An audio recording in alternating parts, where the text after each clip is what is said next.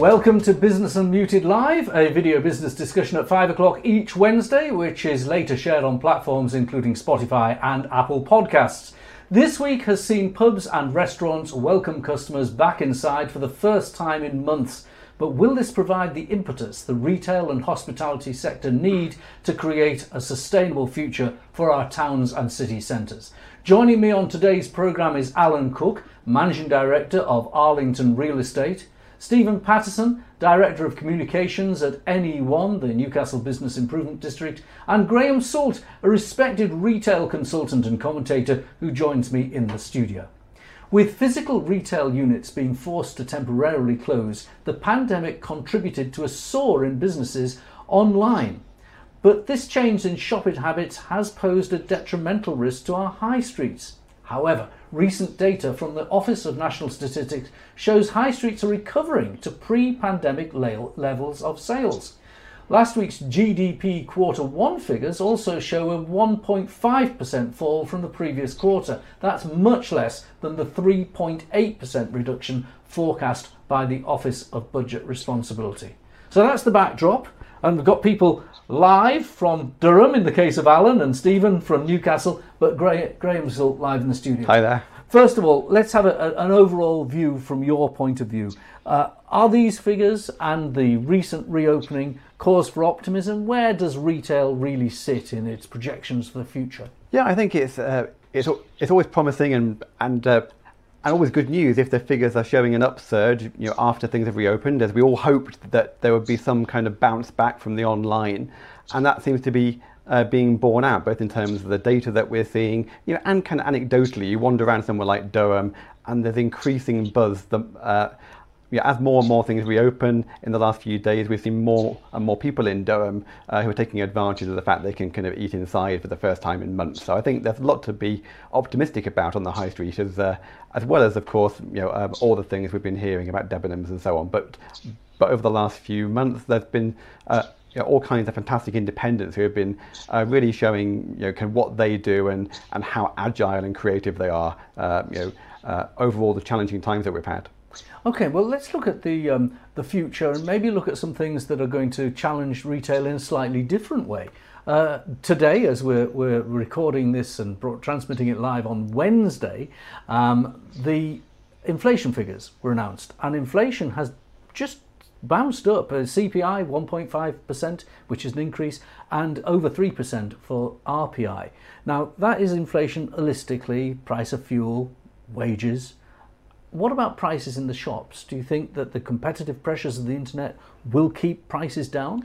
Yeah, I think prices are always one of those things that everyone everyone talks about, and of course, if uh, if you're a bricks and mortar retailer, you have to in many ways uh, try and uh, and be competitive with the online offer. But I think uh, increasingly what we're seeing is that actually businesses uh, on the high street uh, are focusing a bit less on price maybe and more on value and, and more on, on delivering things that you can't get on the internet. Mm. And again, certainly in the places that I'm working, you're seeing uh, all kinds of businesses that are offering really good experiences, local products, uh, distinctive things that, that, you can't get anywhere else.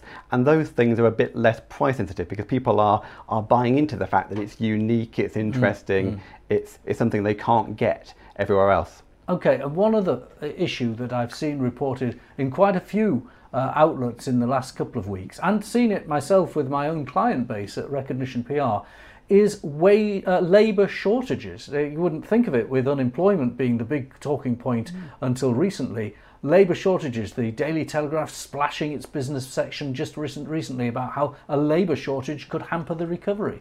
Yeah, it's a, it's a, it's a really genuine thing. I think you know, all of us who are on LinkedIn can see in our own networks people who have uh, who have pivoted, who have moved from one industry or, or one role into quite different things. And certainly we're seeing that a lot of people who have maybe worked in hospitality before uh, have moved into other, you know, other areas of work. And certainly what I'm seeing actually from the businesses that I talk to is quite a lot of people who are launching their own businesses. Mm. And, uh, and we've seen, um, you know, I'm the, I'm the vice chairman of Durham Business Group and we've seen in part of our business uh, a real upsurge in new businesses wanting registered office addresses.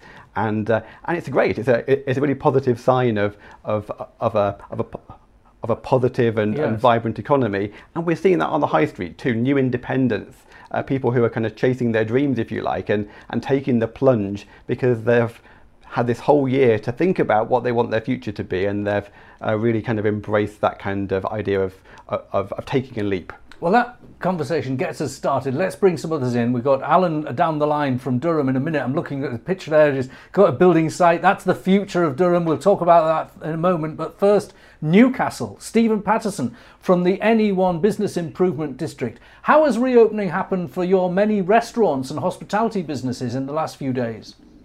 Well, it's been absolutely uh, fantastic, Graham, to be perfectly honest, to see uh, people enjoying indoor dining um, obviously have the lights on, and Lord knows we've needed it this week with uh, with the weather that we've had. But it's been fantastic to see, and it's not just licensees; it's cinemas as well, museums, galleries. So we're seeing that wider cultural offer that the city majors on really starting to come back to life. What about retail, the footfall in retail? Uh, we heard Graham there talking about independent retail stores. Obviously, in your high streets in Newcastle, the big the big guys are there as well. Um, is retail having any kind of bounce back that is sustainable? Uh, the bricks and mortar stores is is it starting to happen? I would say so. I think certainly what we've seen through each of the lockdowns that we've had is that footfall is very elastic. When you open the doors, customers want to come in. I think what that doesn't necessarily pick up is uh, people's shopping habits are changing. Uh, so people are coming in perhaps more for considered purchases mm. as opposed to that sort of wander around for a day and pick up a lot of things they hadn't planned to come in for. So I think those those shopping habits are uh, being uh, that behaviour change is being exacerbated by the the COVID uh, situation. I think. We'll come back in a moment and talk about the future in Newcastle. Let's go to Alan though and look at the future in Durham. Alan, this magnificent building site behind you and Durham Cathedral in the background. Uh, I think viewers will want to know a little bit about that. It's Milburngate. Tell us what I'm looking at.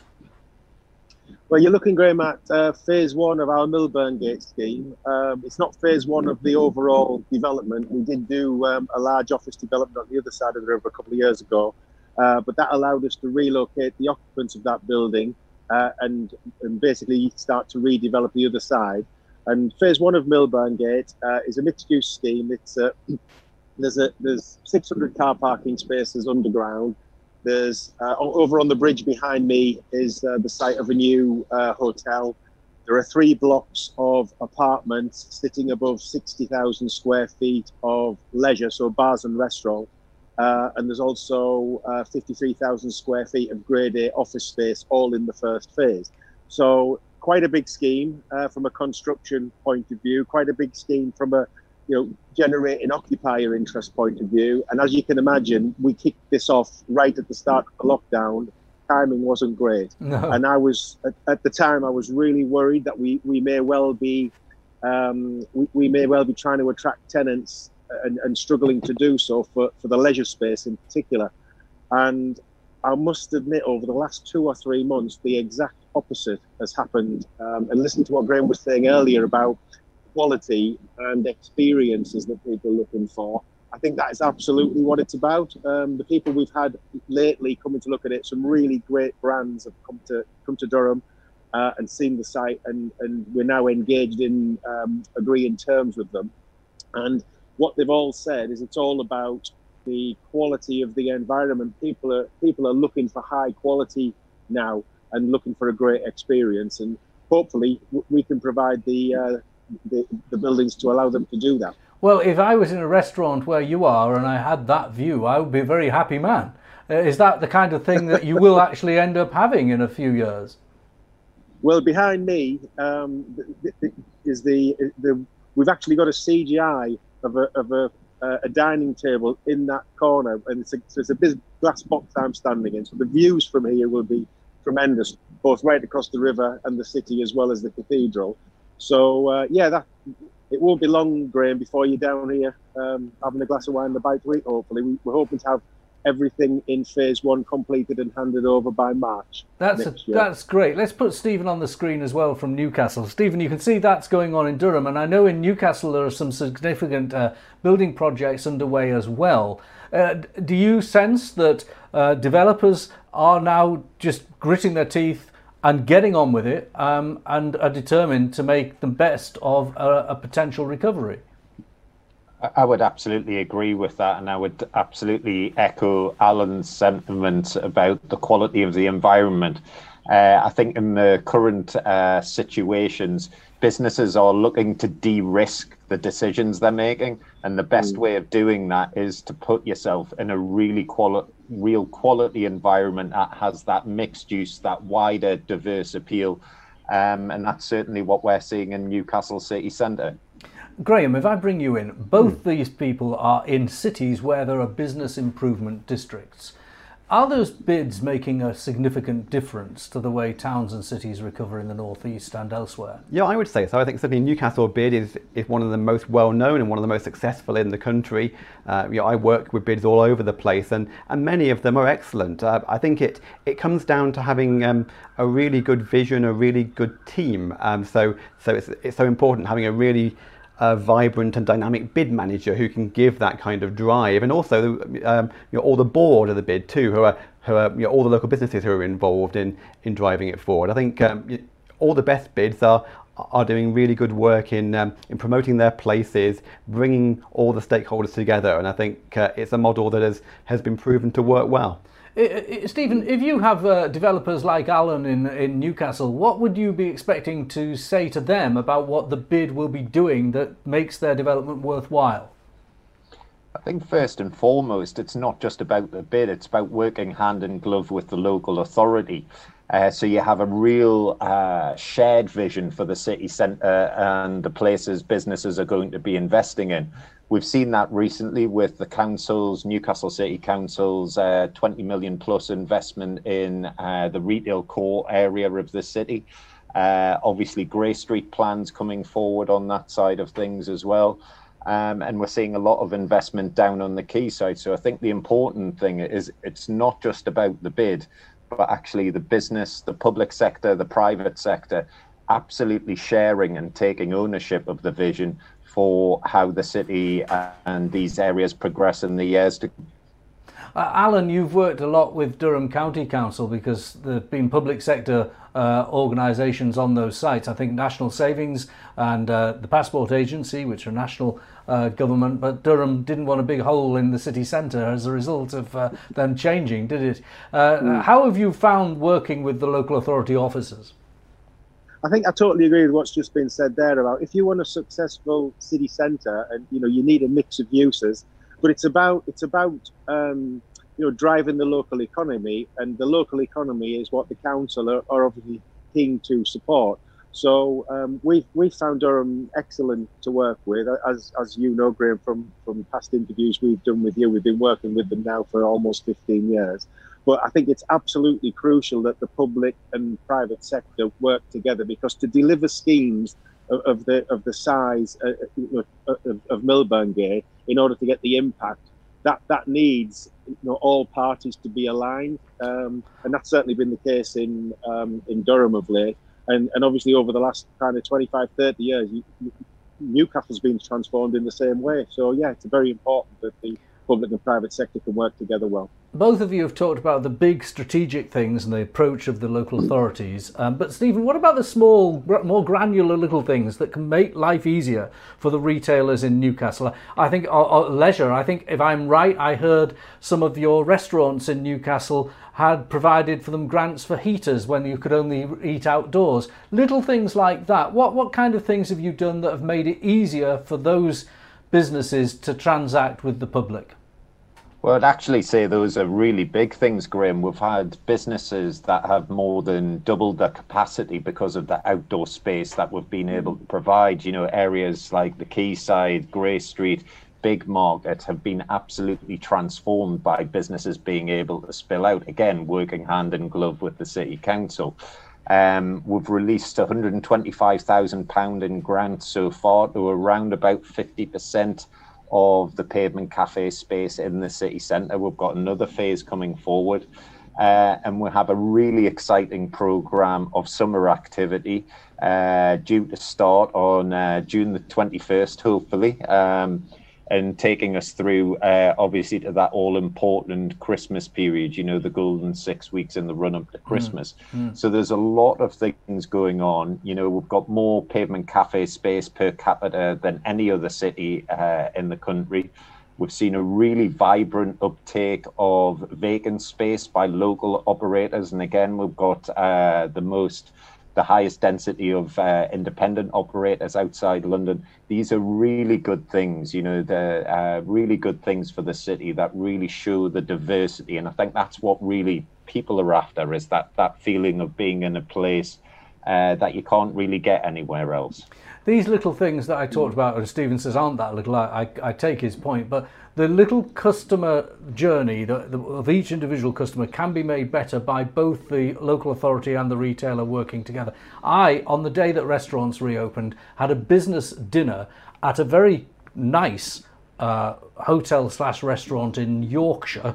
I went there, it was pouring with rain. They had a parasol, but no heater. I said, Have you got a heater? And the, the guy said, Well, you know, it's only for a few weeks, it's not worth it. Whereas in Newcastle, if I'd come up the road, Stephen, I would have been able to at least dine with a heater. Those and little things those smooth the journey, don't they? And, and, are you seeing that happening in the best towns? Oh, of course. Yeah, I think um, uh, it's partly the bids doing that kind of thing, partly local authorities, and like you know, everyone said, it's it's very much a case that the places that are doing well are the ones where you have all the you know, all the key stakeholders working together and pushing forward you know, in the same way. And I'm involved uh, in the High Streets Task Force. As you know, I'm a fellow of the Institute of Place Management, and, and very much the mantras of those kind of organisations are all about you know people working together. You know, you know, how can we make the whole customer journey you know all all fit together? How do we kind of get over those barriers that might make an experience not so good? It's the, so it's the it's the parking, it's the cleanliness, it's the you know, it's the quality of the environment, it's all those things. Because if you're trying to get people you know out of their smartphones and onto the streets, you have to make it worth their while. Well, look, that's fantastic. It's almost the close there, and I, I, think I've lost Alan on his link live from Durham, but it was good while it was going. Uh, Steve, oh, he's back. I'm going to last word to Stephen and Alan. Um, first of all, uh, Stephen, um, as I remember rightly, you have Restaurant Week in Newcastle, and there was a statistic about the number of new restaurants opening up in the pandemic. As you look forward, tell our viewers how Newcastle is doing in terms of new uh, shops and restaurants. Well, certainly on the restaurant side of things, uh, you might not think it, but we've actually seen our number of restaurants increase over the COVID period with a number of new openings. Uh, only in the next uh, in the next week, we've got Hard Rock Cafe opening up on the quayside, which is a major brand for the city. Uh, so we're delighted about that, and I think it very much shows, you know, Newcastle swimming against the tide, really. Well, that's great news. Uh, Alan, in Durham, I'm going to give you last word because you're sat there on a multi-million pound project, I think 150 million pound project. You and your investors must have some serious confidence to be pushing ahead.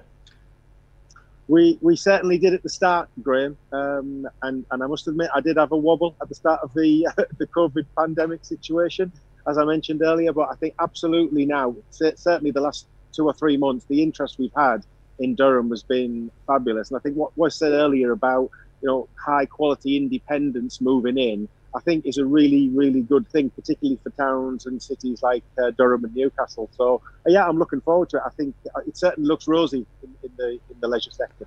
Thank you, Alan Cook, Stephen Patterson, and Graham Salt. That's it for this week's Business Unmuted.